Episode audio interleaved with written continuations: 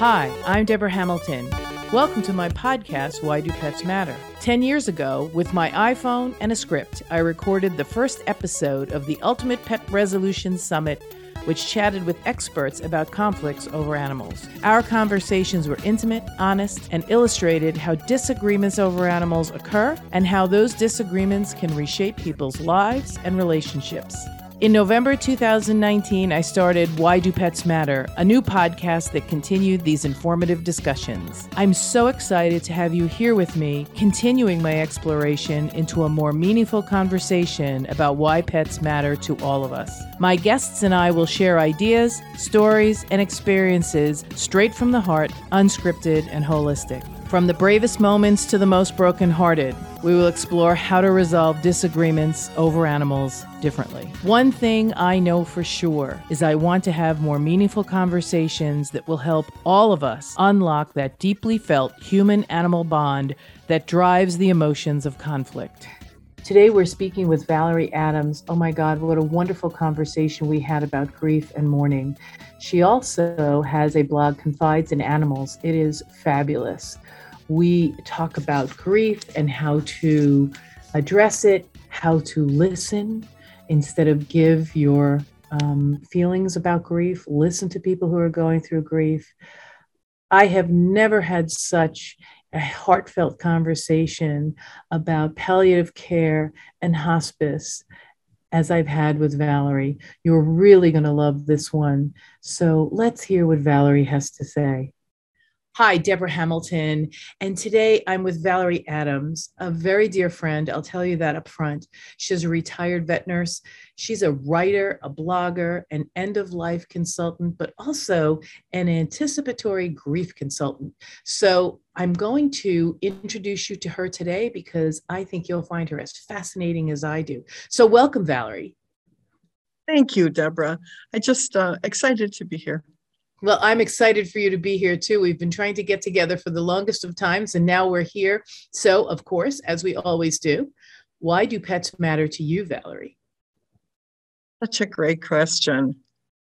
I gave this a whole lot of thought. Um, and in meditating about this, because, uh, you know, there's all the obvious answers, I think that pets matter because we matter. Uh, we're part of the package. We matter because they matter, and they matter because we matter. Um, we're a messy species, and our relationships uh, are pretty complicated from time to time. I think our relationships are complicated from time to time with our pets too. And I think that varies at stages of life. So that's the short answer to that. I think they matter because we matter through history. Uh, they've been a part of our lives. They really and, have impacted our lives. And I'd love for you to expand on the complicatedness of that relationship between people and pets. Yes. Um, so I think that I really started recognizing the complications in 1980 when my house burnt down. And um, at the time, I had two cats and two dogs. And uh, my husband and I had been married for uh, three years at the time. Um, three of them I brought into the marriage, and one we got together. Um, when we lost everything. Of course, um, I, I, can't, I, I'll use the word devastate, uh, but I think paralyzed is probably a little more accurate. Um, and the first thing uh, people said to me is, Thank God you didn't have children in the house because we weren't home uh, when the house went down. And so, thank God you didn't have kids. Um, and I didn't know what to say. Um, I was speechless for so many reasons, but when someone would say that to me, I didn't know what to say. And I literally didn't say a word. Yeah. That was 1980. So 1980 was a different time in our society. um, well meaning people were offering kittens and puppies and um, and that was all wonderful. Uh, their their intention was very good. Their intention was to assuage our pain, um, but I could no, I, I I couldn't accept any of those creatures. You know that they were that they were offering with so much care. Um, so you know, after time went on, and I think I lost about two years there where I don't remember a whole lot. And society is not very supportive, wasn't very supportive then um, when you would lose animals. And of course, in such a devastating way, all everybody could think about was thank goodness you you weren't home. Right. No and one was survived. Right. And you survived. Oh. And yet, as pet owners, sometimes and correct me if I'm wrong, we wish we wouldn't because to go forward without them is so difficult. Oh, I wanted to go. I had no, and I was a young person at the time, and I didn't understand the attachment and the relationship. Um, so it was all incredibly traumatic. And there was really no one supporting that. So I think that was my first glimmer of um, I'm a little strange. you and I both. Are you kidding? We're both strange because I'm sitting here thinking, you know, the things that would have run through my head would have been I didn't take very good care of them. I left them in a situation that was perilous to them and I didn't even know it, but that didn't matter. I'm still mad at myself. Well, that doesn't scratch the surface, but yes, yes, that that would have that was actually the beginning of a whole lot of work that had to be done internally. Um, around 1989 i said to a boss at the time you know um, because by 1989 i had graduated as a veterinary nurse in 1973 so they didn't even know what we were at that time. Yeah. So by 1989, I had a very good relationships with my clients and I could, I think that experience in 1980 gave me this um, opening of empathy and opening of understanding. And so um, naturally, that was the kind of vibe I was giving off. So I was kind of like a magnet for people coming my way that felt pretty misunderstood about the relationship with their pets. Um, so I said to my boss at the time, I said, you know, I think we could probably use some um, grief support groups for pet loss in the area. And um, that was pretty much received like I had three heads.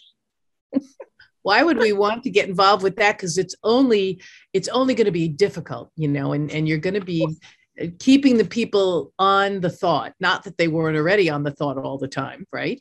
But that you're going to keep it and perpetuate it and so let's just help them move on. Uh, replace you know that replacement thing. So i think that led me on a path. I think that the house burning down in 1980 um, put my feet on a path into a direction that i don't know that i would have gone on uh, without that experience. Um, so through my career, which has been long and varied, I found my way in emergency critical care. And um, that, after many years in emergency critical care work, um, that gave me uh, such an opportunity to see where end of life needs for pet owners were not really being met. And they didn't have a whole lot of folks that uh, they probably maybe understood what they were going through, but maybe not necessarily knew where to point them in a direction to, to heal or to navigate their way through that. Um, so I think when it comes to how messy our relationships are, what I got to see firsthand, and especially delivering hospice and palliative care to pets, which I did for six years, that led me into understanding all the different relationships we have with our pets and how our um, experiences and how we've grown up, that we bring all of that to the table with them. You know, my blog is called Confides in Animals. And I think I decided that I liked that name because of the safety factor with them. Yep. Um, you're probably like me and millions of other people out there where we can say out loud to them the things that we don't feel comfortable, safe, uh, and trusting saying to another human. They will absorb it, they will soak it up. And the wonderful magic that they have um, gives that balm back to us to, uh, to soothe that wound if we have one that needs healing. They always seem to listen intently, understand us completely, and provide us with that grounding we need in the moment. Um, there's no question in my mind that many of us uh, who who share the pets in our lives like we do. The other one that was um, the other one that was uh, always hit me was, um, gosh, they're just like family, aren't they? Um, my family members were in the house. Yeah, is what I wanted to shout. You know, the bubble over my head. There's all these bubbles over our heads. You know, where it's say what exactly what you want to say in the moment, but thankfully we have invisible duct tape that stops us. Yeah, so we will come home and say that to our pets. Do you believe that Valerie said this? Doesn't she understand what you mean to me? Exactly. Yeah. You know, one time, one time, um, a, a, colleague did it actually, held one of my dog's faces and said, Oh my goodness, such a little face, such a little head. Where do you put do you have a brain? Where do you put your brain? And of course, there was the bubble over my head and I won't tell you what I was thinking about yeah. the brain that she had at the time. Exactly. You know, it's yeah. it's interesting because we're so in tune with our pets and we want to do what's best for our pets. And I love that you spoke about um, end of life counseling because it really, you know, unfortunately or fortunately, should begin at the beginning because every day is a gift every day is a gift. We don't have um, a crystal ball. And so, understanding that these wonderful lives are with us for a short period of time, and we should give ourselves wholeheartedly to them because they're going to repay us what a hundredfold. Uh, but also being aware that they are going to leave us, most of them, before um, we leave, and how to really I, I think the only word I can use is survive it. I think survive is a good word. And I think um, this is a large, large topic that we've been talking about for a long time, and the emergence of more and more hospice and palliative care uh, groups out there for pets. Um, when we had our Healing Heart Foundation, which we got our nonprofit status in 2008 um, and eventually dissolved it in uh, 2014. Um, it was a nonprofit, which I was so glad to have a nonprofit, which meant we could be in service. Um, part part of our reasoning was there are people out there who are on fixed incomes and benefit so greatly from the human animal bond that we wanted to be able to offer those services to anyone um, because veterinary medicine moves so fast because there is so much to do uh, in keeping them well that when it comes to end of life uh, now we're looking at a societal problem. We're looking at a little bit of a paralyzation as far as society and talking about end of life. We don't like to talk about it with ourselves, much less our pets, who are going to live, uh, you know, this compared to our own lifespans, this, this tiny little fraction of time. Um, and so it's complicated because we get them knowing that, and yet you, you can't hang on the fact that you're going to lose them early. That takes the joy away. So it's crazy little walk we do. And I think if we were to start these discussions earlier on, as far and incorporate it in with wellness and incorporate it with nature and incorporate it in with all the rest of our conversations um, then we are more apt to kind of ease in. We talk about an easing into things um, but instead it's a complete rejection. We won't look at it. We won't talk about it. It's not going to happen and then when we're there, it's devastating. And I am the poster child for that. Yeah. Totally, totally there, totally. So when I do end of life consults, I think some of the trust that I gain is because I'm one of them. I say, I'm the hand holder. I'm the one that's going to, you're going to have to sedate me. You're, you know, you're going to have to. And so they're like, yeah, I'm there. So I say, okay, we have our tribe. Um, and once you feel that people are understanding of it and that you're not a, you're not uh, odd, you're not um, you know somebody that somebody's going to talk down to. Um, these are conversations we should be having with more of a ease, with more of a relaxation and trust and safety.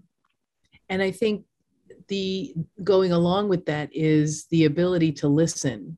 Just listen to the stories and listen to the heartfelt um, experiences people had with the pet and understanding. I know that it oftentimes and you said it at the beginning you know people were offering you puppies and kittens right after to try to you know have you move on. And i think that veterinary medicine and especially end of life care that's coming down the pike now recognizes we need to um, allow for the grief of this pet. And if the um, loss is uh, addressed and, and appreciated um, and acknowledged, then moving on to something that might happen, might not happen. I often um, wonder how I would live without a dog um, because I've always had them since I was like five.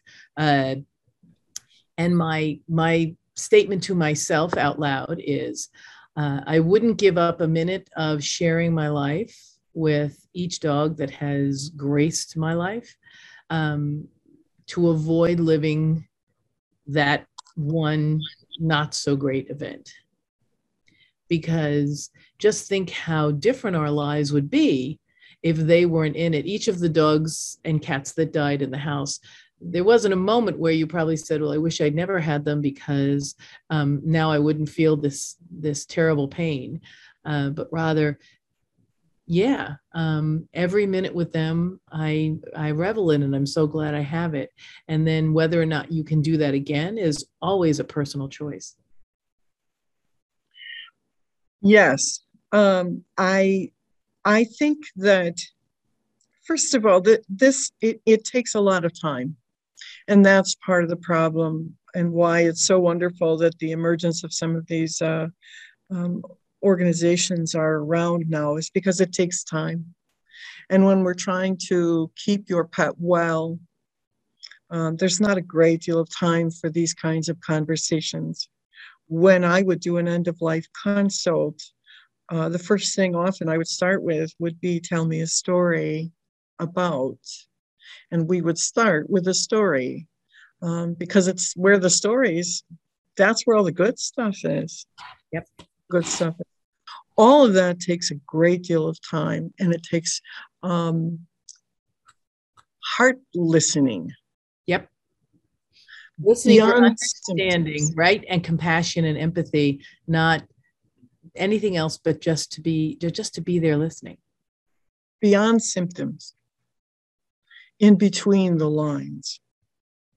Um, so, so it does take time, and uh, time is something now that uh, you know. And when you go to your to your doctor, human or otherwise, they're pretty pinched for time right these days. Um, that's the first thing. The second thing is, is I think if we had more conversations about honoring and taking the time to do grief the way grief should be done, as Alan Wolfelt would say. If you grieve well, you can move on to mourning, which is the action part of grief. Yep. Uh, so there's honoring that must be done. I think that I probably would have fared out a little bit better had there been um, an affirmation, an acknowledgement, somebody to say, Oh my God, oh my God, you went through this and you lost them, and I can't imagine. And tell me, tell me. Um, so asking someone to bare their soul um, it, it is a, a great opening and an honoring of a very big sacredness. I think that space is a sacred space. And whenever I was invited into that space, um, I considered it sacred space to be sitting in. Um, and I think we need to be conversing about it a little bit more. I I couldn't agree with you more. I loved the definition or the distinction that you made between grief and mourning. Um, I'd love for you to chat a little bit more about that because it is two separate pieces of the process that we all go through. I know for me, um, I am stoic. Uh, my husband always says to me, I, I don't know how you um, move on. So I'll take a minute. He's assuming that you have.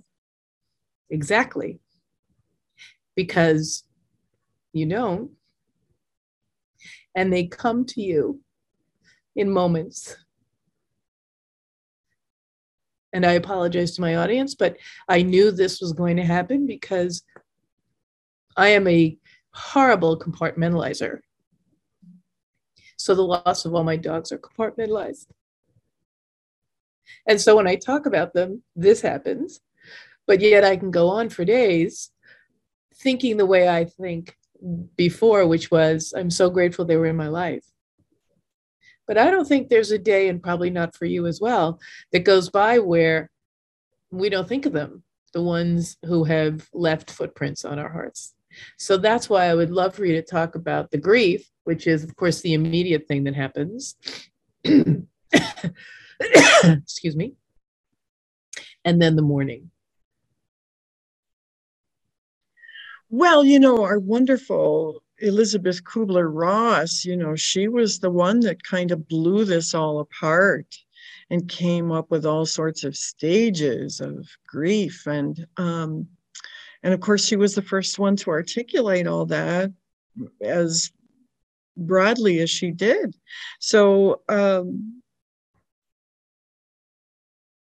and then of course we moved on and we learned so much more about it after her groundbreaking business um, and realized that yes all of that was true. And uh, in fact it didn't always go according to the outline because we're people and uh, we we have messy backgrounds often. Um, and the pets we have have different spaces and take up different spaces depending on who we are. Um, I think initially, with something like a trauma, and of course, working emergency critical care, and I would I took the second shift, which was 5 p.m. to 2 a.m. So that's like all the bewitching times. Right. Uh, and I did that by choice so we as we as pet owners always know shit hits the fan in the middle of the night. Yeah. And I took that by choice. So I'm not sure what that says about me. But um and holidays so that I could um uh hopefully help my colleagues out a little bit who had children, small children. So I did not have small children. And so working holidays was not a problem. You can imagine what uh, Christmas Eves were like and Christmas days were like. Mm-hmm. So there's some beautiful stories wrapped around that, uh, those types of events too. And um, I- I'll tell you what I take issue with a little bit. I take issue, I think, with two things in particular when they talk about grief. And I take issue with um, denial, uh, because denial is not something that I have seen very, very often. Someone would have could have probably said, um, Valerie's in denial. They could have probably put that label on, um, and nothing would have been further from the truth. Um, so denial is one of those labels that sometimes um, is cloaked in something else. And so when I would hear somebody as we were walking through the ICU, um, this person is in denial about this pet. And I'd say, no, they're not. I say, well, what do you mean? I said, they know exactly what's going on. They know, they know they're going to lose this dog or this cat. They know it. It's just that we're in the beginning now and I always used to say that your brain needed a little pillow to lean on for a while when you get that crushing uh, news or it's it's hit you like a ton of brick what's going to happen and there's shock and so shock comes along and shock has this really nice pillow and says you know why don't you just lay your head down for just a little bit let's just take just a break and so they would label that as denial. That would always kind of wrinkle me a little bit. I, I don't really um, I don't really care for denial. I think that most of the time, anybody that I've ever spoken with has known exactly what's going on. Um, I knew what happened when we pulled up, when they called me. I knew exactly what had happened. Um, somebody could have said I was in shock or denial, uh, shock would have been accurate, denial would not have been. You know, I uh, please keep your second thought because denial is perfect. I just want to share with you um, that that is absolutely true. I've had several clients who've had that happen, but I myself had that happen when my dog uh, broke her femur. And so I had been in dogs for years, and uh, I told myself she tore her cruciate. Mm-hmm. I said, oh, it's cruciate. And then, you know, I, I always think my angels take good care of me. Um, I said that uh, I, I really, I'm going to keep her home tonight and we're going to make her comfortable and I'll take her to the Animal Medical Center tomorrow morning. And we did. And I've never done that. I've always rushed to the emergency room, but it was a cruciate, right? So it was fine. Mm-hmm. And she was comfortable. Um, and then I went into the animal medical center and I told them I think she tore a cruciate, you know, and they took her away on a gurney. And um, my girlfriend said, Oh, come in, sit with me, because she probably thought I was in denial. But like the pillow, I was not seeing anything but a torn cruciate on any planet. Now, I have Irish setters. Osteosarcoma is a huge issue. I had talked to myself for years about what I would do if one of my dogs came up with osteosarcoma and never crossed my mind until the phone rang and the vet called her and told her what the x-ray showed. And she goes i'm so sorry. Daisy has osteosarcoma and her femur is broken. Mm. and i burst into tears and it was the first time that my brain allowed i got my head was off the pillow right? The denial was gone. My head was off the pillow um, and I said, okay. And then, of course, everybody comes at you with solutions. Um, and I had already, like you said, we don't talk about it enough to know what we're going to do when something comes our way. And they all had a bunch of solutions. And um, I left her there to have her leg amputated the next day, but I told the vet, wait, I need to really meditate on this. Um, and I called him at nine o'clock in the morning and said, I'm coming to get her. Uh, and I have to say, so this vet was very good because he came out and talked to me and said, You're absolutely right. The Daisy you would take home after surgery would be a different Daisy than you brought in.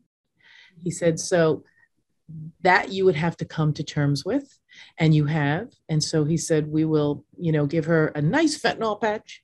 Um, and she'll go home. And my vet was going to meet me at the house, and we were going to um, help her across to the Rainbow Bridge. And as my vet and I were chatting about and crying about Daisy. Daisy got up off the um, bed that we had, laid in the sunshine, looked at us as much as to say, Could you two really get off your butts and let me go because this is starting to hurt a little. Um, and I'll never forget that because it was probably the only dog I let go who told me to let her go. She told me in no uncertain terms. My vet turned to me and she said, I don't think I've ever had a dog tell me so clearly that she was ready.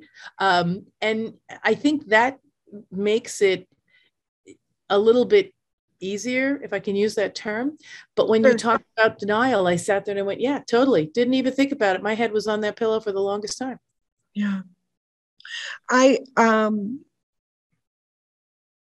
I talk in terms of mind, body, spirit. And uh I, I use it a lot in different areas, and this is one area that I use it a lot. Um, when I was ministering to hospice patients, I would tell families they do this so much better than we do. Know this and believe this um, because it's truth. Um, I don't think we can leave this to speculation. No. And when I was lecturing on the subject, um, I would always, you know, I'd run across um, every now and again, there are people who feel very strongly about taking a life, that taking a life is um, something we shouldn't be doing. And I, uh, someone got me into quite a conversation at a conference one time, and I came home. And at the time, my husband and I had um, our 16 year old Sergio. Uh, no, Sergio was. Uh, 17 or 18 at the time. Now, he had nursing care all his life, and I won't get into Sergio's issues, but um, Sergio lived to be 20 years old. And um, it got to the point where it was not good for me to be nursing him anymore. And so, um, and something happened then that made it absolutely obvious it was time to go. But what I discovered when I meditated on that, and it helped me uh, lecture the next time on it, is I said, you know, if Sergio would have been an outside kitty, uh, he would have fallen ill uh, he would have not felt better without any intervention, and he would have sought someplace under a bush or under a tree or someplace for cover because it becomes very primal at that time. Um, I don't care if you have four legs or two legs. When we're leaving the earth uh, and transitioning, um, it gets very primal. Um, and he would have done that because that would have been a primal response to um, coming to the end of life on this planet in that form. So he would have crawled off because um, he wouldn't have wanted to put himself out in the open for a predator. It's just what he would have done. And then he would have died either by lack of food or water or by a predator. But the point was is that um, he, he, he would have done he would have um, gone on to his next process, however he died. They don't so have when, the fear we have. No. And when we bring them in our homes, when we had started to do domestication and insist that we be the caretaker of everything in their lives, everything food, shelter, uh, medical care, we are the overseer. When we take that on, I think that's a sacred contract to me. And so the next time I lectured, I said, and this is for people who really struggle with the idea of taking a life. Um, if my Sergio were out in the wild, um, he would have eventually died, and I don't know how, but that would have been how nature would have done it. I took the responsibility on of bringing him into my life, into my care. I committed. I committed. And so I saw that commitment from beginning till end. Yeah. Uh, so that's how I kind of um, explained that end of it. Yeah. It's it's important to be open to how everyone thinks mm-hmm about how they care for their pets. And it's important to remember that pets don't fear death, they live in the moment. And yes, if they were not as anthropomorphized as we make them now, and I'm not criticizing that, I'm just pointing out a fact that we've put all sorts of um, things in them that's probably quite true. They do feel, they do think, they do have social lives, they do have everything that we didn't think they might have had. Yet they live in the moment, which is a blessing. I wish I could do more of it. And they're grounded and they recognize when it's time and they're not afraid. And we, as their beloved caregivers, caretakers, need to recognize that too. And um, instead of possibly going to extenuating lengths, um, and this is always a personal um, choice. But for me, I, I like to let them go while they're still enjoying their good days, um, as opposed to when they are there for me because I can't let them go. I don't know how you feel about that. Well, I think that end of life consults uh, come into play here because the struggle that goes on. And I am blessed in that I have colleagues in my tribe that I can go to and say, I think I'm losing my perspective here. I, I, I don't, uh, and I've had to do that a couple of different times where even as a professional, I've had to say, I think I'm losing my perspective, and I could use you to help me bounce some things off of. Um, again, it's time. It takes time. It takes somebody who's a good listener. It takes someone you trust. It takes a feeling of safety. Um, usually, um, if you know, it's it's somebody who doesn't have any skin in the game my husband, when it came to Sergio, was absolutely no help at all because if it was me, I think I would have probably um, let Sergio go earlier. And I would say that in my lectures and say he never would have lasted as long as he lasted had his mommy not been a nurse. There's yeah. no way. There's no way because I went to um, the, the things I could do with him at home, the average person would not have been able to do.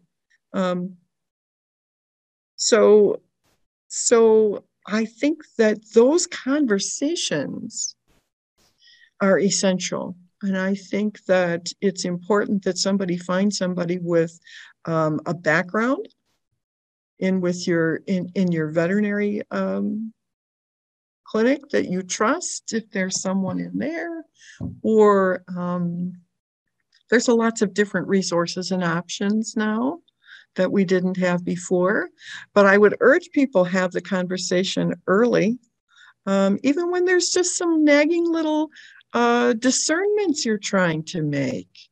The bigger discernments come, uh, you know, later on. So navigating them early on with someone you trust, um, I think, is real helpful.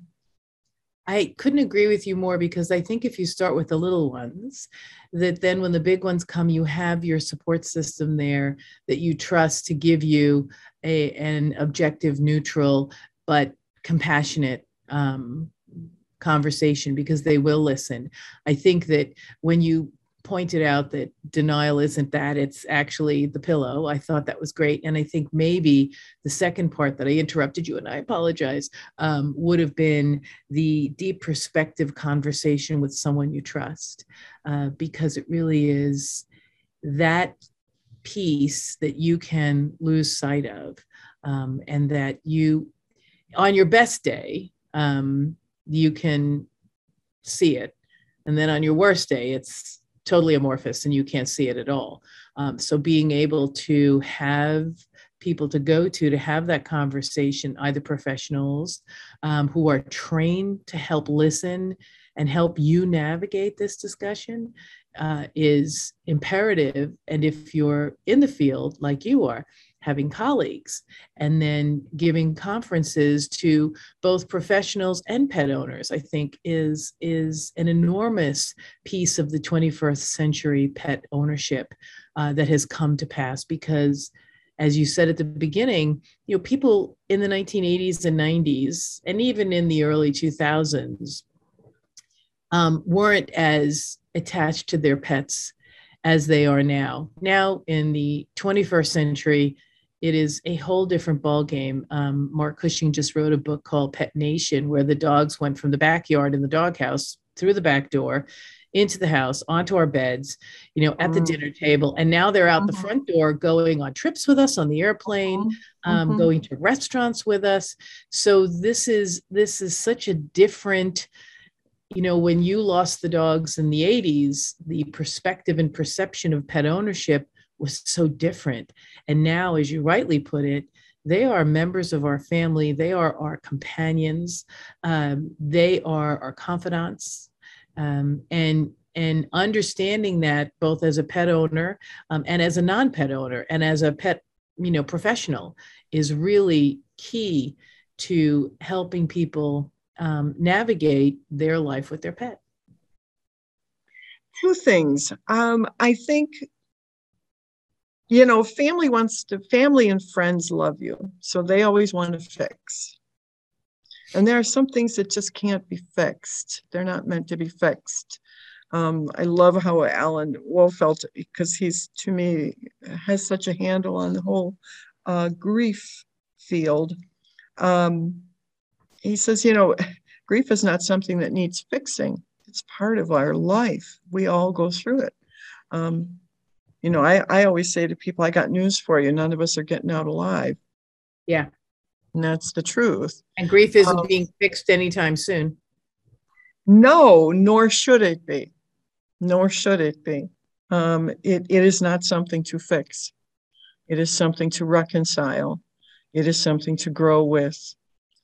Um, and that's where mind, body, spirit comes in for me, because I think we tend to mind and body I mean, we don't always tend to spirit. Yeah. And however that is defined by you, how you define that. And if we put 10 people in a room, we're probably going to get 10 different ideas on what spirit means to them. But their pets are in the middle of that. I can guarantee it. Absolutely. Absolutely.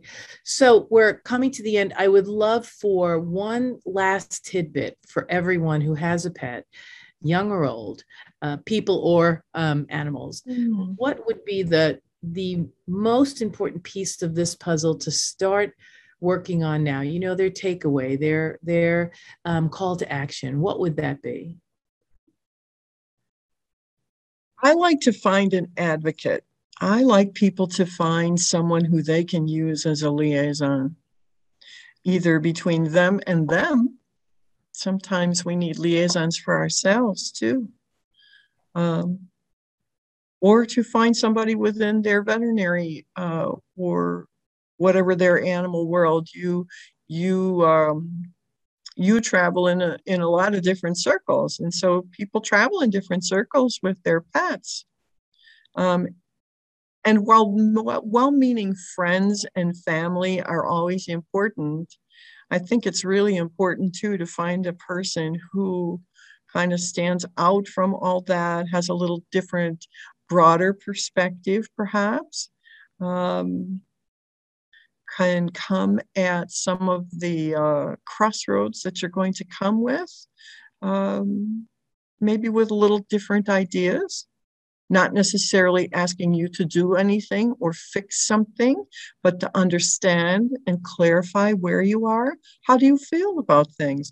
How do you feel about some of these ailments that your pets may come up with? How do you feel about them?